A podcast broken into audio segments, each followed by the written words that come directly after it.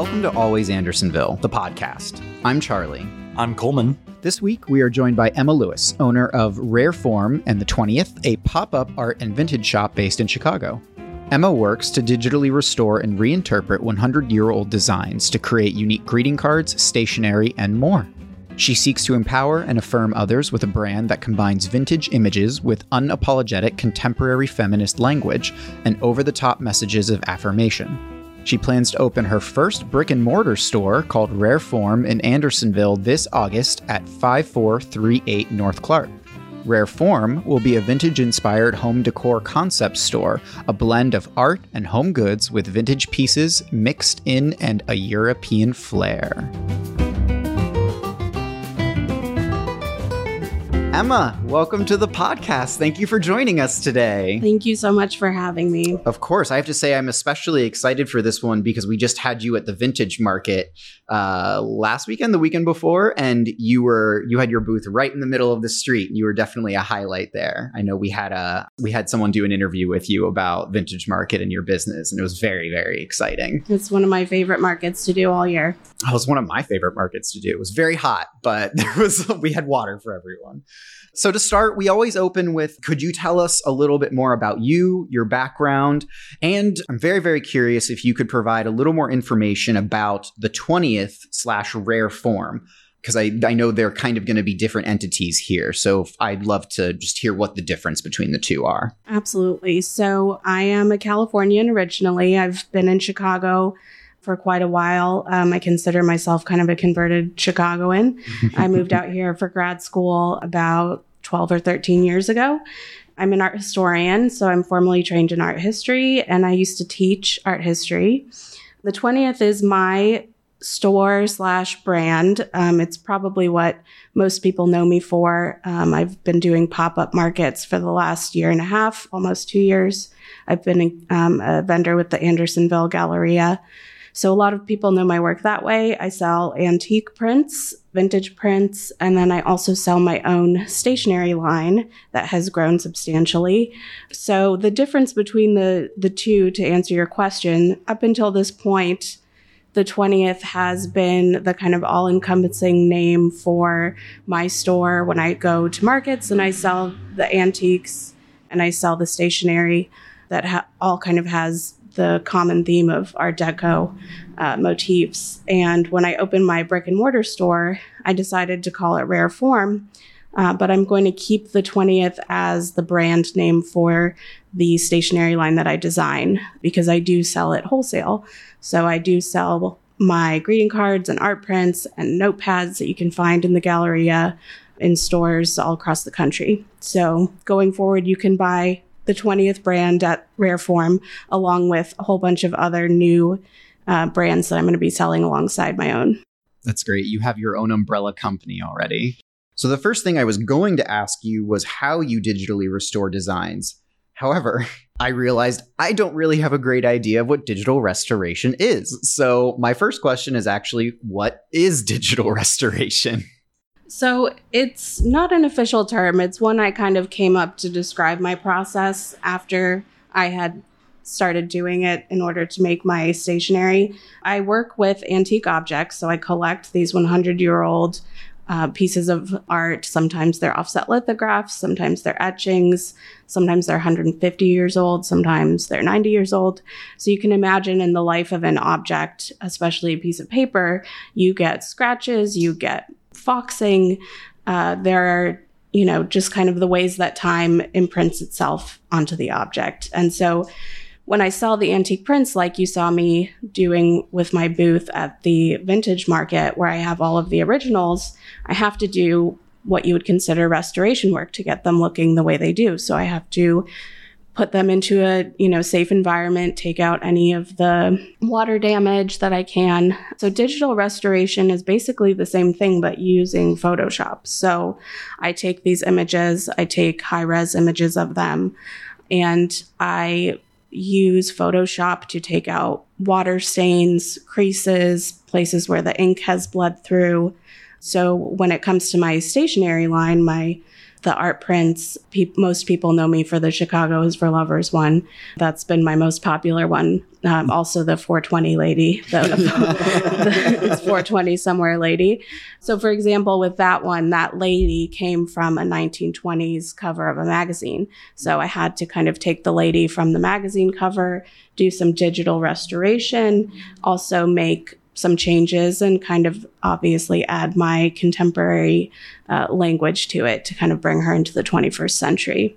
So, digital restoration is sometimes as simple as this wallpaper, you know, has a water stain on it, and I need to, you know, use the Photoshop tools to take the water stain out so I can print it on a card and it's a nice, beautiful pattern.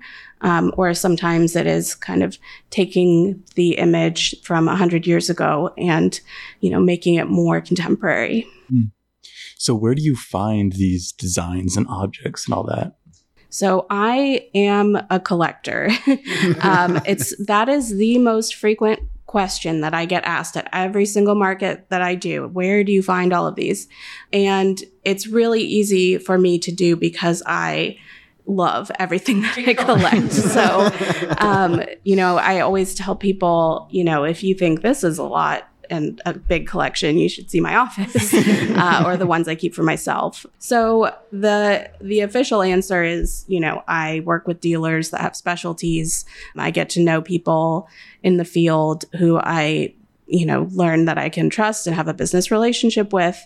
I would love to go to France and just go searching for them myself. And hopefully that will be in the cards soon. But at the moment, my, you know, three year old has, uh, taken priority yeah. over transatlantic antiquing.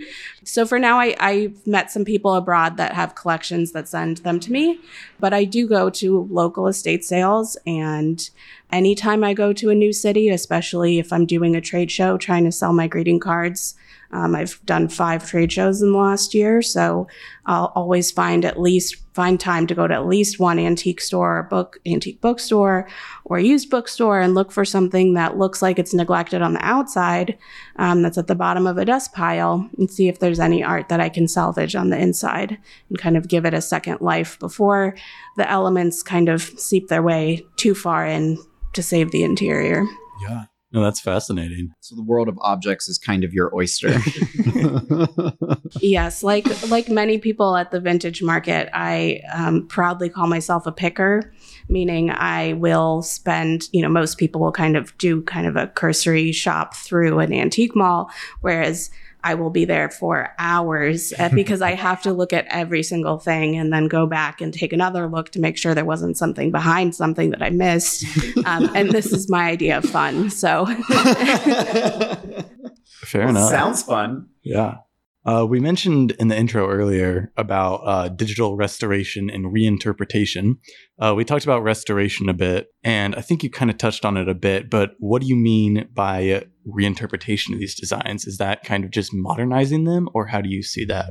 So th- I think there's an aesthetic component of it, um, like we discussed, kind of taking the ladies and changing. Sometimes I change their clothes. Sometimes I uh, I basically, if you can think of it almost like a digital collage, mm-hmm. you know, I'll take, I have, I have amassed an archive um, of uh, images in the public domain. So if you know if something is a certain age and is not under copyright, um, I've I've basically amassed my own archive of actual the actual prints, um, and I do sell some of them and I keep some of them.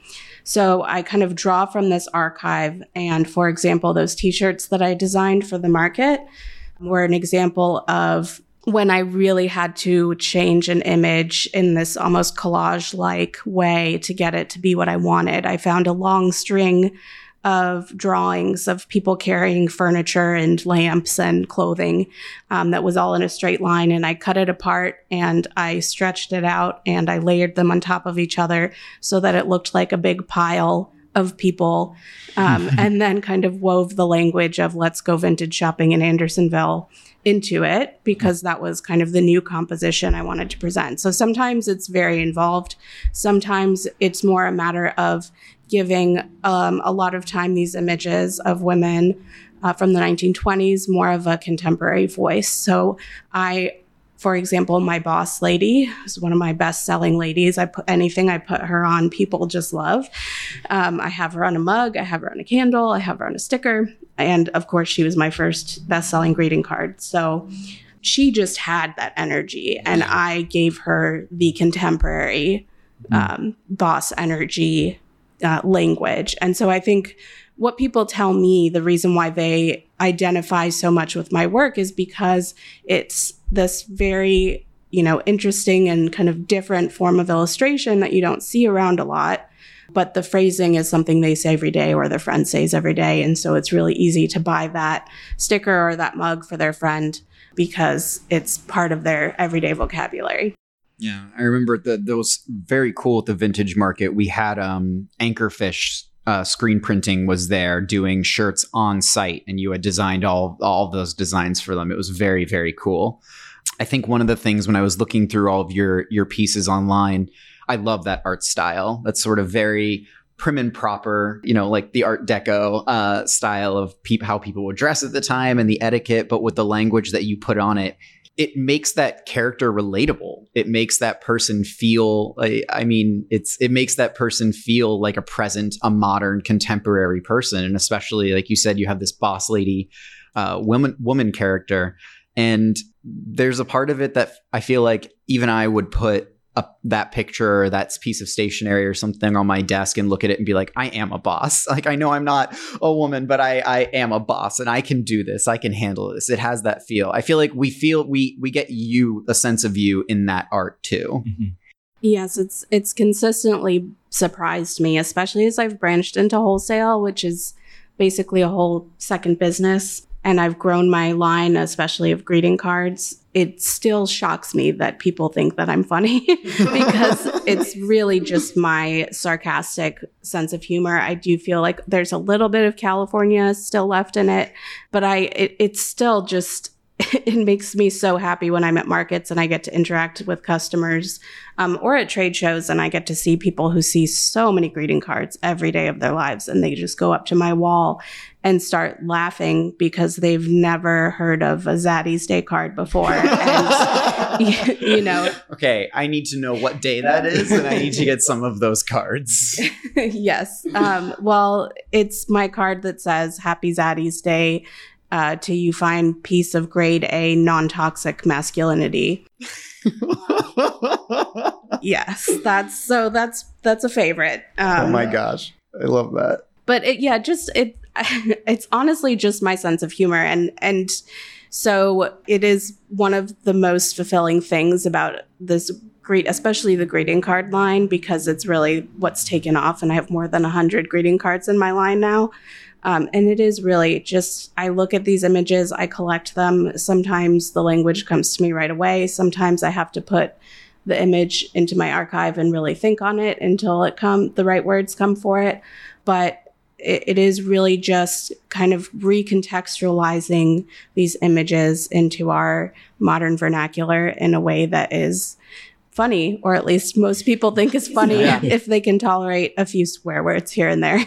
well, I have to say, and this just came off the top of my head because I just had this conversation with my mom yesterday about about greeting cards because they're my mom's cleaning a bunch of stuff out and she found all these old greeting cards that she kept. But one of the things we were talking about was our generation doesn't seem to do them a lot. And I think part of that is, you know, we've become resistant to these unnamed large companies uh, that make these very generic or sort of derivative greeting cards. And to me, when I'm sent a card, I don't generally keep it. You know, it doesn't seem like the sort of thing I'm going to hang on my wall. But the cards you have, that's the sort of thing I would keep. That's the sort of thing I would display. Like even the um, there was one oh so cool. You have one that has this beautiful design of I think a peach on the uh, on the front of it, and it's exactly the sort of thing that I would put in a a glass frame and hang on my wall. The only thing is I wouldn't be able to see who wrote what on the other side of it or in the middle of it. So but. that is why I started making art prints. People were telling me that they were framing my cards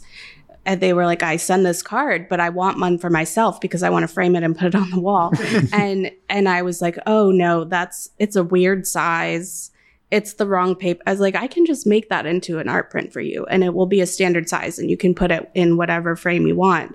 And that was how I started my entire line of art prints. And when I, I debuted them, I think right around April or May of last year, and I put them right into the Galleria. And that was the first time that I saw, wow, these are going to be my bread and butter. you know, this is yeah. these. And then I saw all summer these art prints just stopping people in their tracks. Um, often the boss lady that has uh, another phrase that I use with it. um, uh, and then the 420 lady, and now my Not Today Satan print is actually my bestseller. But but yeah, that's that's how I got to art prints is because you know I I that exact kind of instinct is what allowed me to see that I could expand my line for, you know, just out of greeting cards. That's great. So I'd love to discuss your education background a little bit, if I may, because you you have a PhD in art history, correct? Yes. What is it about art history that intrigues you the most? Because I'm in your PhD, I imagine you studied a lot of different styles and genres and time periods. And it seems Art Deco might be your favorite style that you studied, but what is is it about art history that draws you in and especially led to inspiring what you do now? Um, so I think it's probably the case for a lot of people who end up pursue, pursuing a PhD. I, uh, my identity as a human has been entirely tied to art history as long as I can remember. It was no surprise to anyone when my sophomore year of college, I decided that I was going to get a PhD in art history. Mm. Um, what's interesting though is that as I've made this career change, it allowed me to remember that the reason I was first interested in art history was because I was an artist. And when I was in academia, it was a lot of, you know, using my analytical the analytical part of my brain to the point where because it's so demanding to be in a doctorate program, I almost forgot that I had a creative part of my brain. Yeah. So when I started this project making the cards, it very quickly reminded me that I needed needed a creative outlet. So basically when I got to college and I realized what I kind of sat in on my first upper division uh, you know, serious art history class and I saw what academic art history was, I knew right away this is my whole life. You know, this is the most exciting thing. The first lecture, I mean, I did have some of the best art, you know, living art historians um, on the Berkeley faculty at that point. So I, I had a pretty good introduction. But I just, I knew immediately, I've never heard anything as exciting as this professor talking about French Revolutionary art, not even my field, um, in an academic context. I, yeah. it, it just blew my mind. And so while my career path has diverged a lot from the traditional academic path, I could never lose that, you know, core passion that I have for art history. It, it really does define everything about me was going into academia your initial thought when you started the PhD program? I know that tends to be, you know, when someone's going to get a PhD, a large part of that is just staying in academic uh, academia. So, I mean, you, uh, like you said, you've diverged into a completely different direction. But was that your intention? Was to go in and and then teach this or research and from the academic side? It was, and I did. You know, I got my PhD. I was teaching at Lake Forest College. Um, I was you know, publishing articles. Uh, interesting, interestingly, not on Art Deco, but on in the field of the history of photography, and not as surprisingly, the history of Chicago art. So, or what I called Chicago art history. I wrote a lot about the Chicago Bauhaus. Um, so, same, similar time period, but but different. But like many people, the pandemic just completely upended all of my plans. So I was, I basically went, I was teaching at Lake Forest. I went on maternity leave in December of 2019, eight months pregnant. and, you know, I had my baby in February of 2020. So pretty much the ultimate pandemic baby. And I'm also married to an English teacher. So it was very clear right away that the field of teaching was going to be changing. Yeah. Um, and I had no idea when I would be if colleges were going to be in session, what the kind of already precarious field of um, adjuncting, which is what I was technically doing, was going to look like, if there were going to be more or less academic um, positions, tenure track positions when I went back into the market. You know, as it is, I I'm part of the generation that graduated college in 2008. Um, so I have been hearing my entire adult life there are no jobs. There are no mm-hmm. jobs in art history. There are just no jobs. No one has funding. You know, funding cuts. The humanities are gone. This school lost their entire art history department. You know, so looking at that experience and then the pandemic, I it became pretty clear to me that everything was going to change. And not only that, but I became a mother in complete isolation. so, you know, there were there were parts I I never lost the passion for art history that I just described to you. But I did, like many people, find myself mentally just not reaching my full potential within the constraints of academia.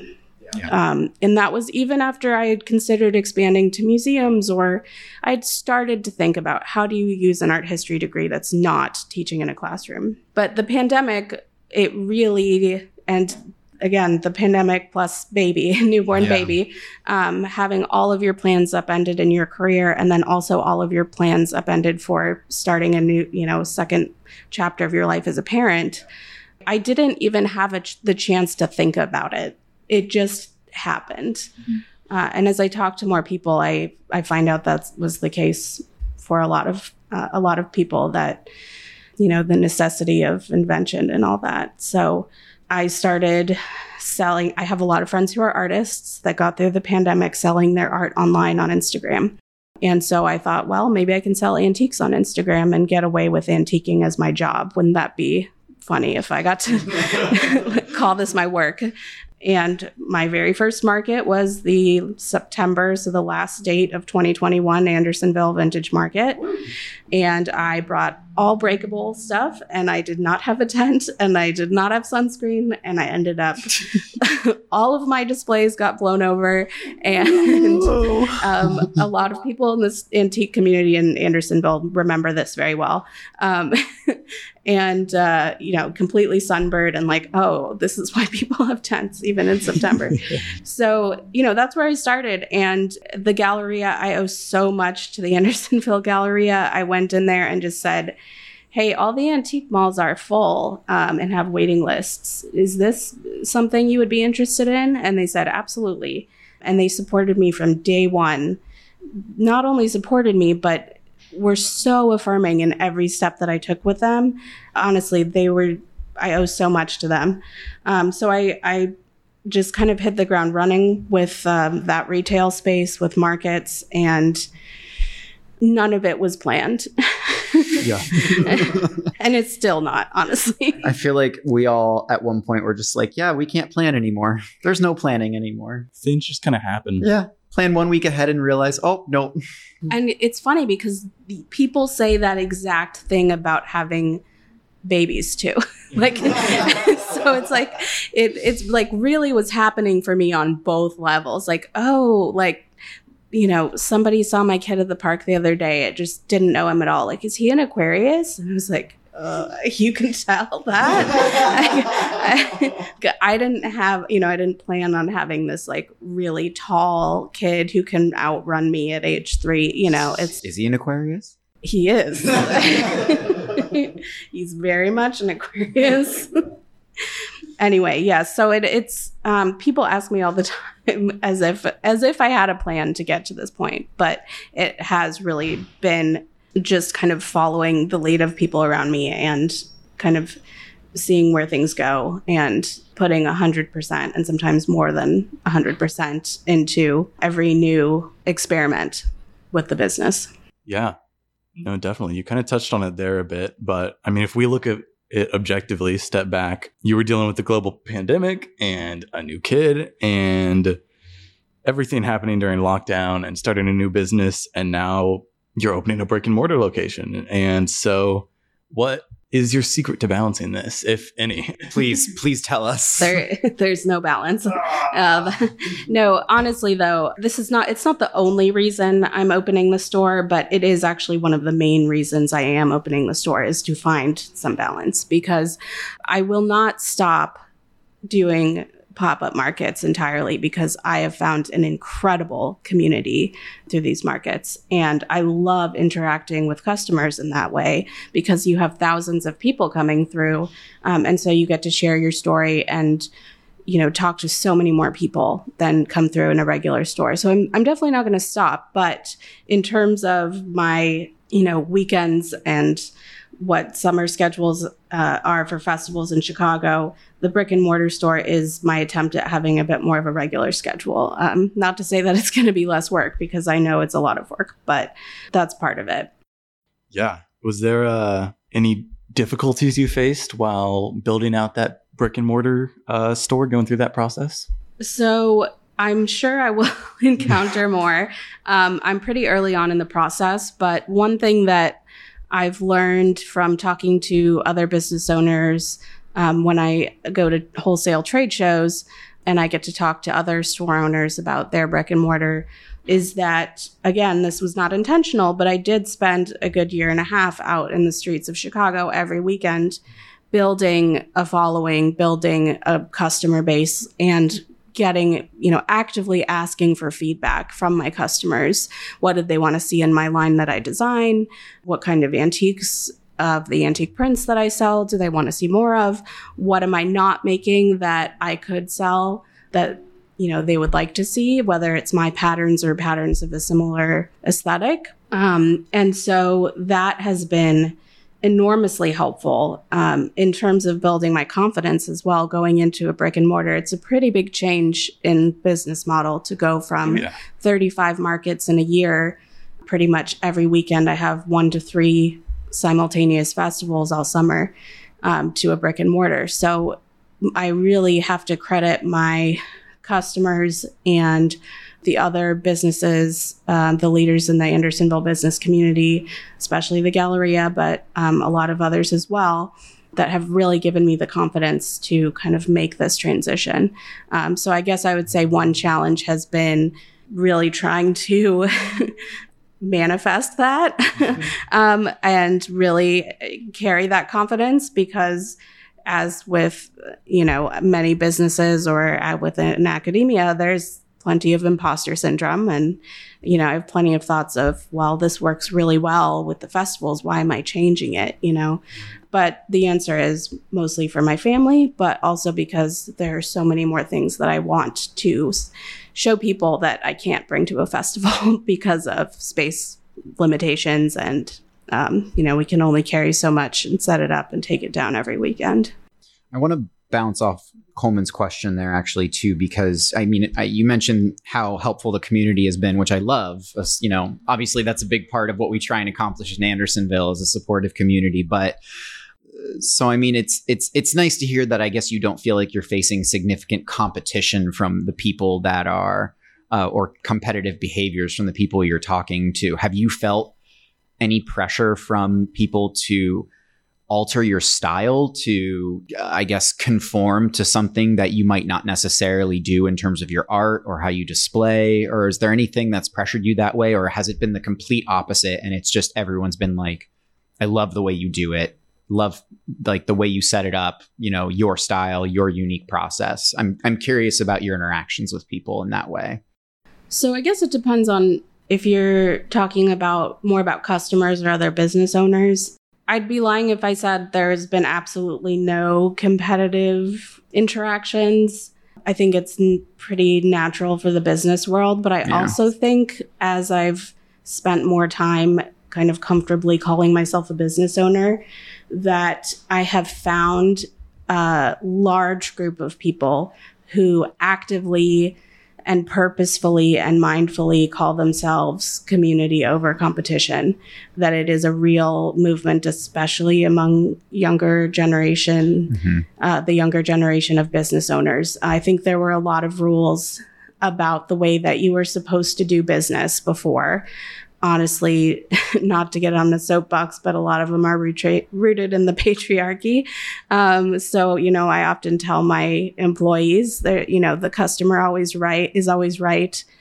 You know, that's, you know, that's rooted in the patriarchy. The first thing you learn is wrong when you start a job. The customer Right. is not always right. right. We can always, you know, be polite, but that it's also, you know, important to be a human with boundaries. And so I do think, you know, for me, and again, I have really two entirely, they're not separate, but I have really two businesses. The wholesale business is completely different than the retail business. And, you know, with re- with wholesale, I am my customers are business owners, um, and my peers are business owners, and they are also my competition.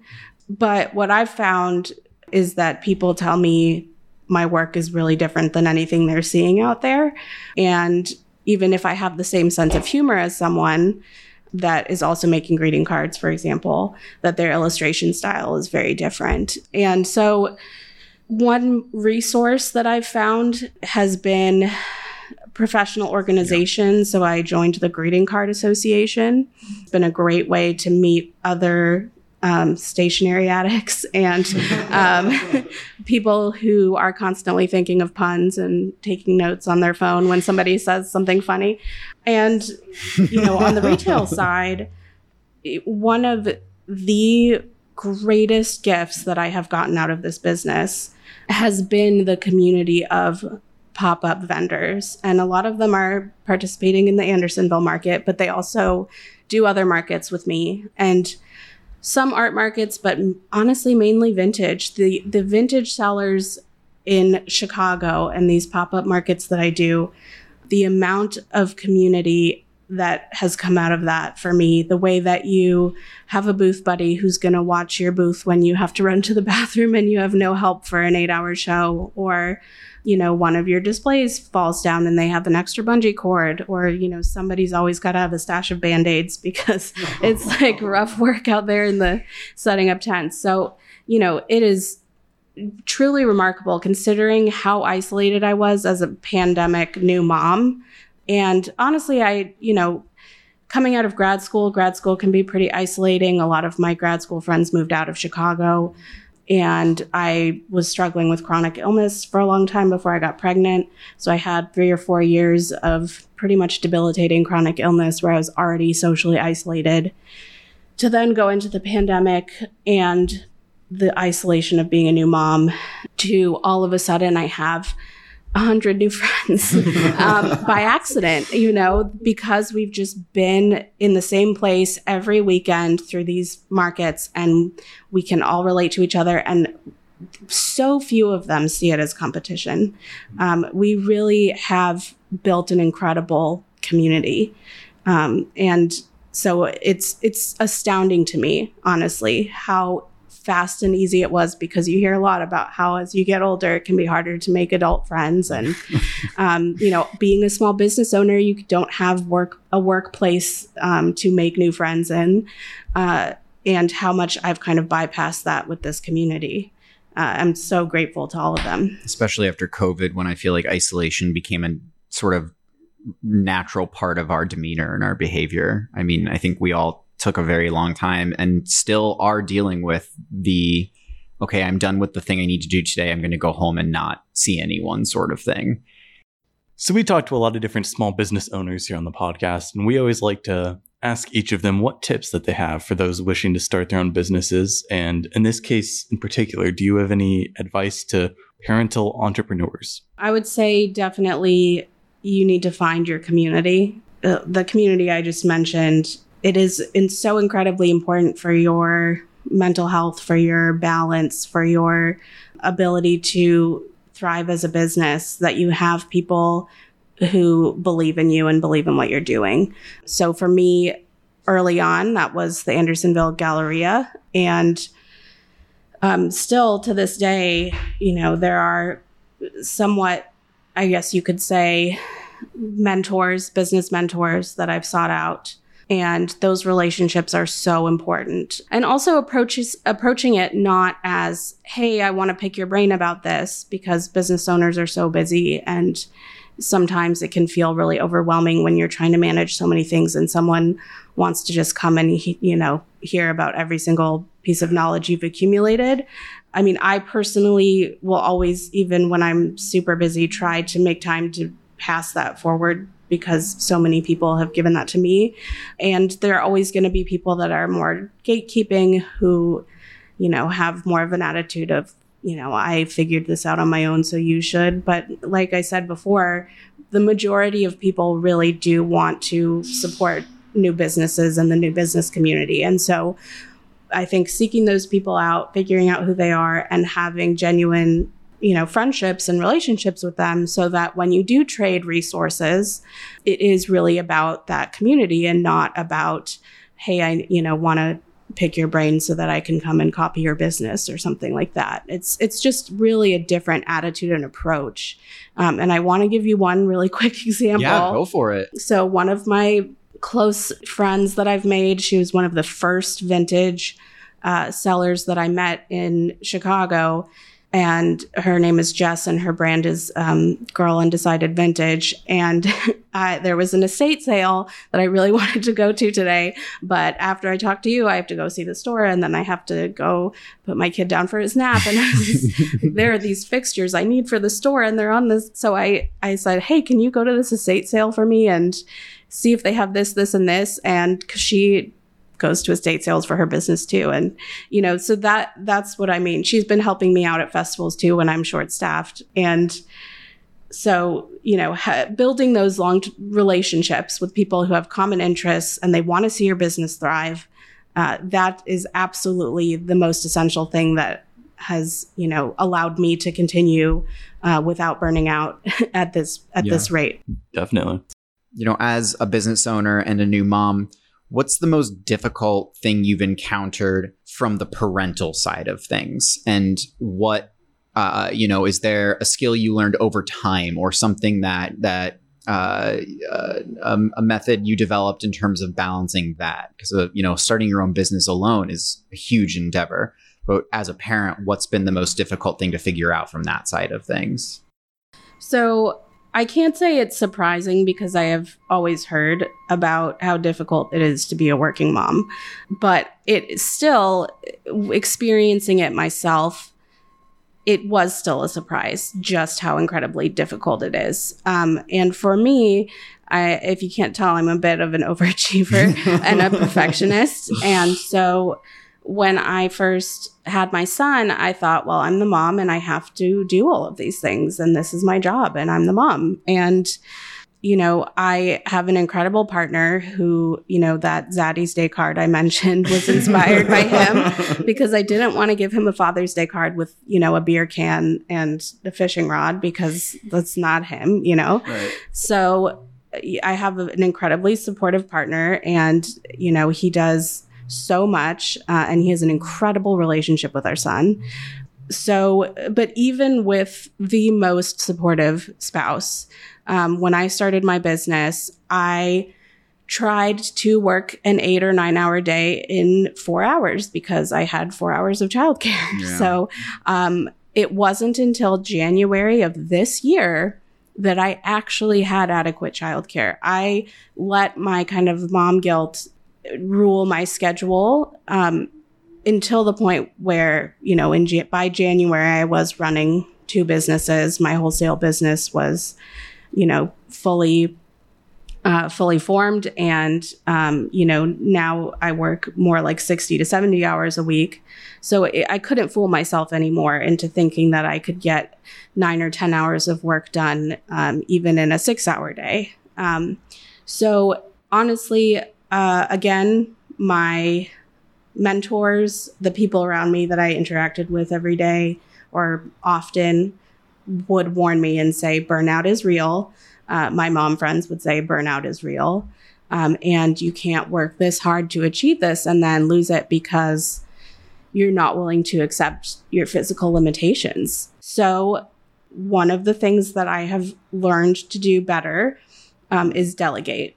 And it's hard for a lot of new business owners. We, you know, the business is also our baby and you want to kind of have control of every aspect of it or you know i still will think well if i had been at this festival at 10 p.m and i had been the one selling the prints would i have sold more would i have you know what more and more and more could i have done but delegating is um, you know absolutely essential and so i have one employee who's with me year round olivia and you know i found my rock star employee and she's grown with me over the last year, and you'll definitely be seeing her at the store.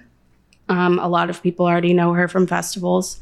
Um, so finding someone who believes in your business, like she believes in mine, who wants it to su- succeed, and so you can put your trust in them to do things the right way because they share that vision with you. Um, I think that's, you know, delegating is absolutely essential as a mom, as a business owner, as a person with physical, you know, who who can only do so many jobs at, at once. So yeah, you've commented on, you know, how things in the business world traditionally are different. And uh, you know you mentioned rules set of the, set by the patriarchy have made it difficult for us to and i think especially for our generation we have this idea of work work work until you drop. If you can't accomplish it by yourself or uh, then you know you're not good enough you're not worth it. And i think that's been a very important learning curve, especially for new business owners and um, younger business owners starting up um, starting up their careers to realize is that having that support system and having that community is very is is the right way of doing it. It's it's necessary. So I and I love that you you touched on that. And I actually want to come back to your education for a second, if I may, because I think you know I you mentioned you know the right side of your brain during COVID had kind of been shutting down and um, uh, or in academia too. And I come from a, an arts background, a theater background, and I think from our generation, a lot of difficulty that we have faced, you know, uh, like you said, going into college and being told there are no jobs, you know, what you're studying and what you're passionate about is a waste of time. I got all of that stuff too. And people from the arts and history and creative fields experience difficulty finding gateways from our education into a satisfying and supportive career. And, you know, we all have our different paths that we get, and they can take years to develop and we make it through a lot of crappy jobs or bad a lot of bad situations. But i'm curious your insights on your experience from school to here and maybe what were some of the more monumental events that occurred that helped you shift gears? Um, so I what I love about this question is that I would have been asking you this question a few years ago. Yeah. I was already before the pandemic at a real transition point. You know, am I going to make the move from adjuncting to going back into the academic job market after I have my baby? Um, am I going to switch to museums? And I had a very limited view of what I could do. And I think that's something a lot of people who start businesses can relate to is that you really don't realize what you're capable of until you start doing it. And again, blame the patriarchy and uh, imposter syndrome, but I really truly believed for quite a while that I could not run a business because I am an arts person and not a math person. And all it really took was me having a tiny little bit of success and saying, wait a second, I can file my sales tax. I can do that. I, you know, I have all of these executive skills that I've learned for years in graduate school and I do, and they're not just copywriting, you know, the stuff that I thought I was trying to write on my resume to translate what was what did I do for 10 years in grad school and how is that more than just an encyclopedic knowledge of, you know, very small area of art history. Uh, I really honestly didn't know until I couldn't find what I was looking for. You know, I was looking for some greeting, there's not greeting cards, but just cards to sell at the holidays at Randolph Street Market alongside my antiques. And um, I didn't know how to use Photoshop. I went looking for Art Nouveau greeting cards and I couldn't find any. So I thought, oh, well, maybe I'll try and make one. And that's how my entire wholesale business and my entire design brand started was just because I thought I'm going to try this. And I already I honestly I used Instagram already. I had a little bit of a following specifically in Andersonville. because I had sold antiques to people in my neighborhood um, at my, you know, gr- the garage sale that Bal- Lakewood Balmoral has every year. Yeah. Um, and so I was just putting polls and something I learned from my neighbor Winnie at Winifred Grace. You know, she does these amazing Instagram stories with polls about the amazing outfits that she sells. Um, so, you know, just trying trying new things and, you know, I, it, like I said, I was I before the pandemic, I was honestly trying to make a list. Like, how do I describe what I learned in grad school that's not just art history? And I did I had no idea how much I learned and and how much I was capable of until I just was doing it. Uh, I didn't know what wholesale was or how stores got the products they sold until someone said, "Hey, you should reach out to the Driehaus Museum. They might really like your cards." Um, so I emailed, cold emailed them and said, Hey, I made this. Do you like it? and they were my first wholesale customer and they are still, you know, not only selling my cards, but also I did a custom project for them. Um, so yeah, it's really a lot of it was just uh, trial and error and then having the courage to take positive feedback yeah. and and internalize it and not just the negative, but the positive and say, this is working. These people believe in me. I can keep going and eventually kind of phasing out that imposter syndrome that I think is a really core part of what you described. I have a greeting card for it. um, and I can't I can't say it exactly what it says, but you can get the idea. Uh, I have a generational series of um, birthday cards and stickers. And the millennial one is You Can't Scare Me. I'm a mofo millennial. So, you know, that's. And give that to my parents. yes. Well, the Gen X one is uh, also inspired by my husband, who's a young Gen X. And that's fantastic because I think that's one thing that seems so strange to say, but we have so many so much trouble taking positive feedback.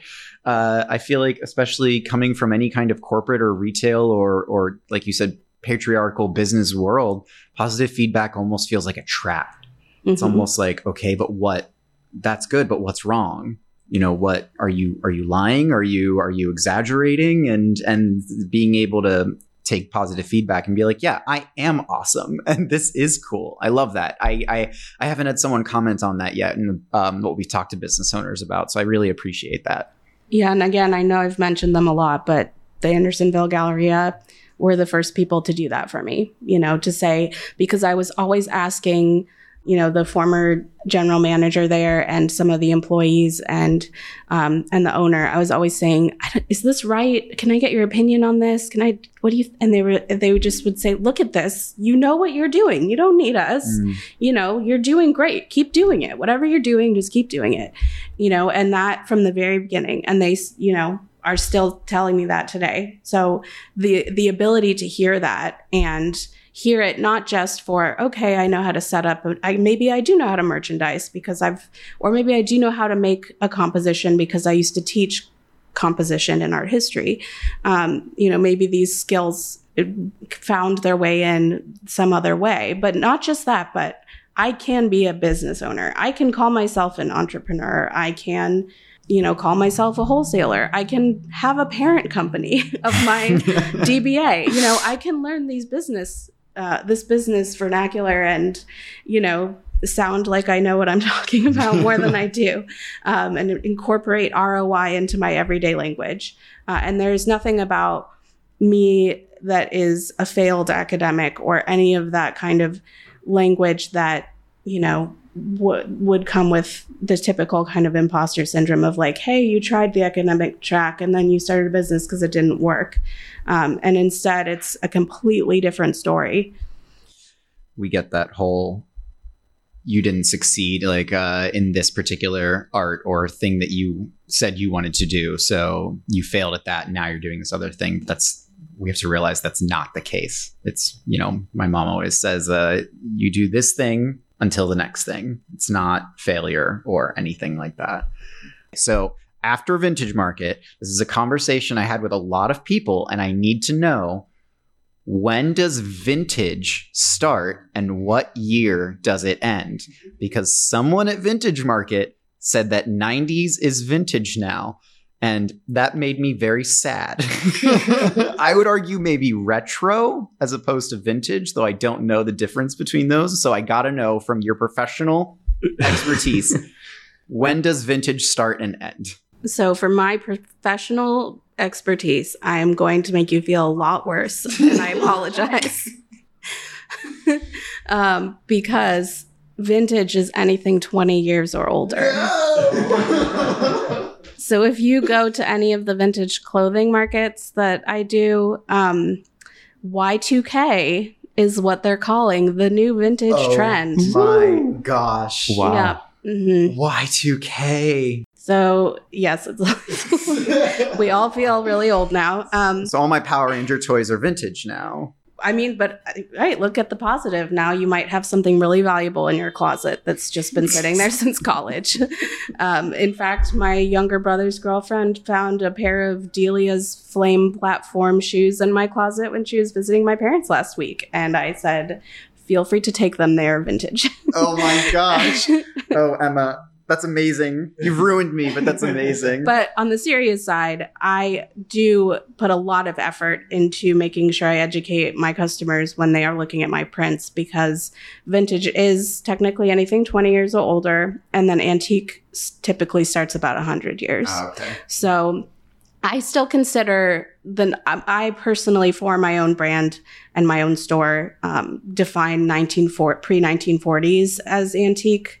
I feel like it's more of a uh, sociocultural distinction than a you know firm 100 years. Um, right? This was just kind of a big transition in the way that things were made was the 1940s to 1950s so my prints are for the most part all antiques and that they are all printed before 1940 with the exception of a few that i'll sneak in there just because they're really cool um, from the 60s and uh, 70s but mostly i I deal in antique prints. Um, and retro is actually not about time period, it's about an aesthetic. So you can have, so people could call my brand the 20th of greeting cards um, retro because they have a look of being antique. They are, but made from antique images. But anything that's kind of in the style of vintage, um, whether it's those kind of streamlined um, you, you know, refrigerators and toasters that they make now that look like Airstreams. um, anything, if it, it can be made right now, but if it has the look of being vintage, then it's called retro. Are there any uh, events or is there any specific news that you'd like to share or any communications about when the store is opening? Anything you would want our listeners to know?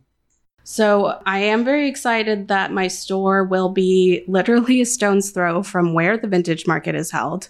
Um, it is just on the other side of Walgreens. So it will be very close to our next vintage market in August. Hopefully, not much later than the last week in August. Um, obviously, construction, everything's can change quickly. Um, but I'm very excited to open the store, and um, I'm working really hard on making sure that I have everything my customers know and love from my brand, and also a lot more, um, and really creating a space that's going to be a home for the brand that I've been building. Um, I don't know exactly when yet, but I will be having kind of a grand opening party um, around that time as well. And of course, a Chamber of Commerce ribbon cutting. We can't open a store without a ribbon cutting. Well, Emma, thank you for being here today. This was wonderful, and I appreciate you educating me on the difference between vintage, antique, and retro. So, I did not know that. Despite all of our back problems, we're not antique yet. But you could be rich and not know it. Oh my God. Yeah, there you go. I'll see how much these Power Ranger toys are worth. Well, Emma, thank you very much. Thank you so much. Of course. Um, if you want more information about the 20th in rare form, you can head to Emma's website at the20thdecor.com. Uh, it's with a 20, uh, or check out the Instagram at 20th. You can also see Emma at our next vintage market on Sunday, August 13th. Uh, and then keep an eye out for more news on rare form opening up and the grand opening party we'll have and the ribbon cutting. It's going to be very exciting. Great. And that um, Instagram handle is the 20th art, all spelled out. The 20th art. all spelled out. Great. Well, thank you very much, Emma. Thank you so much. It's been really fun.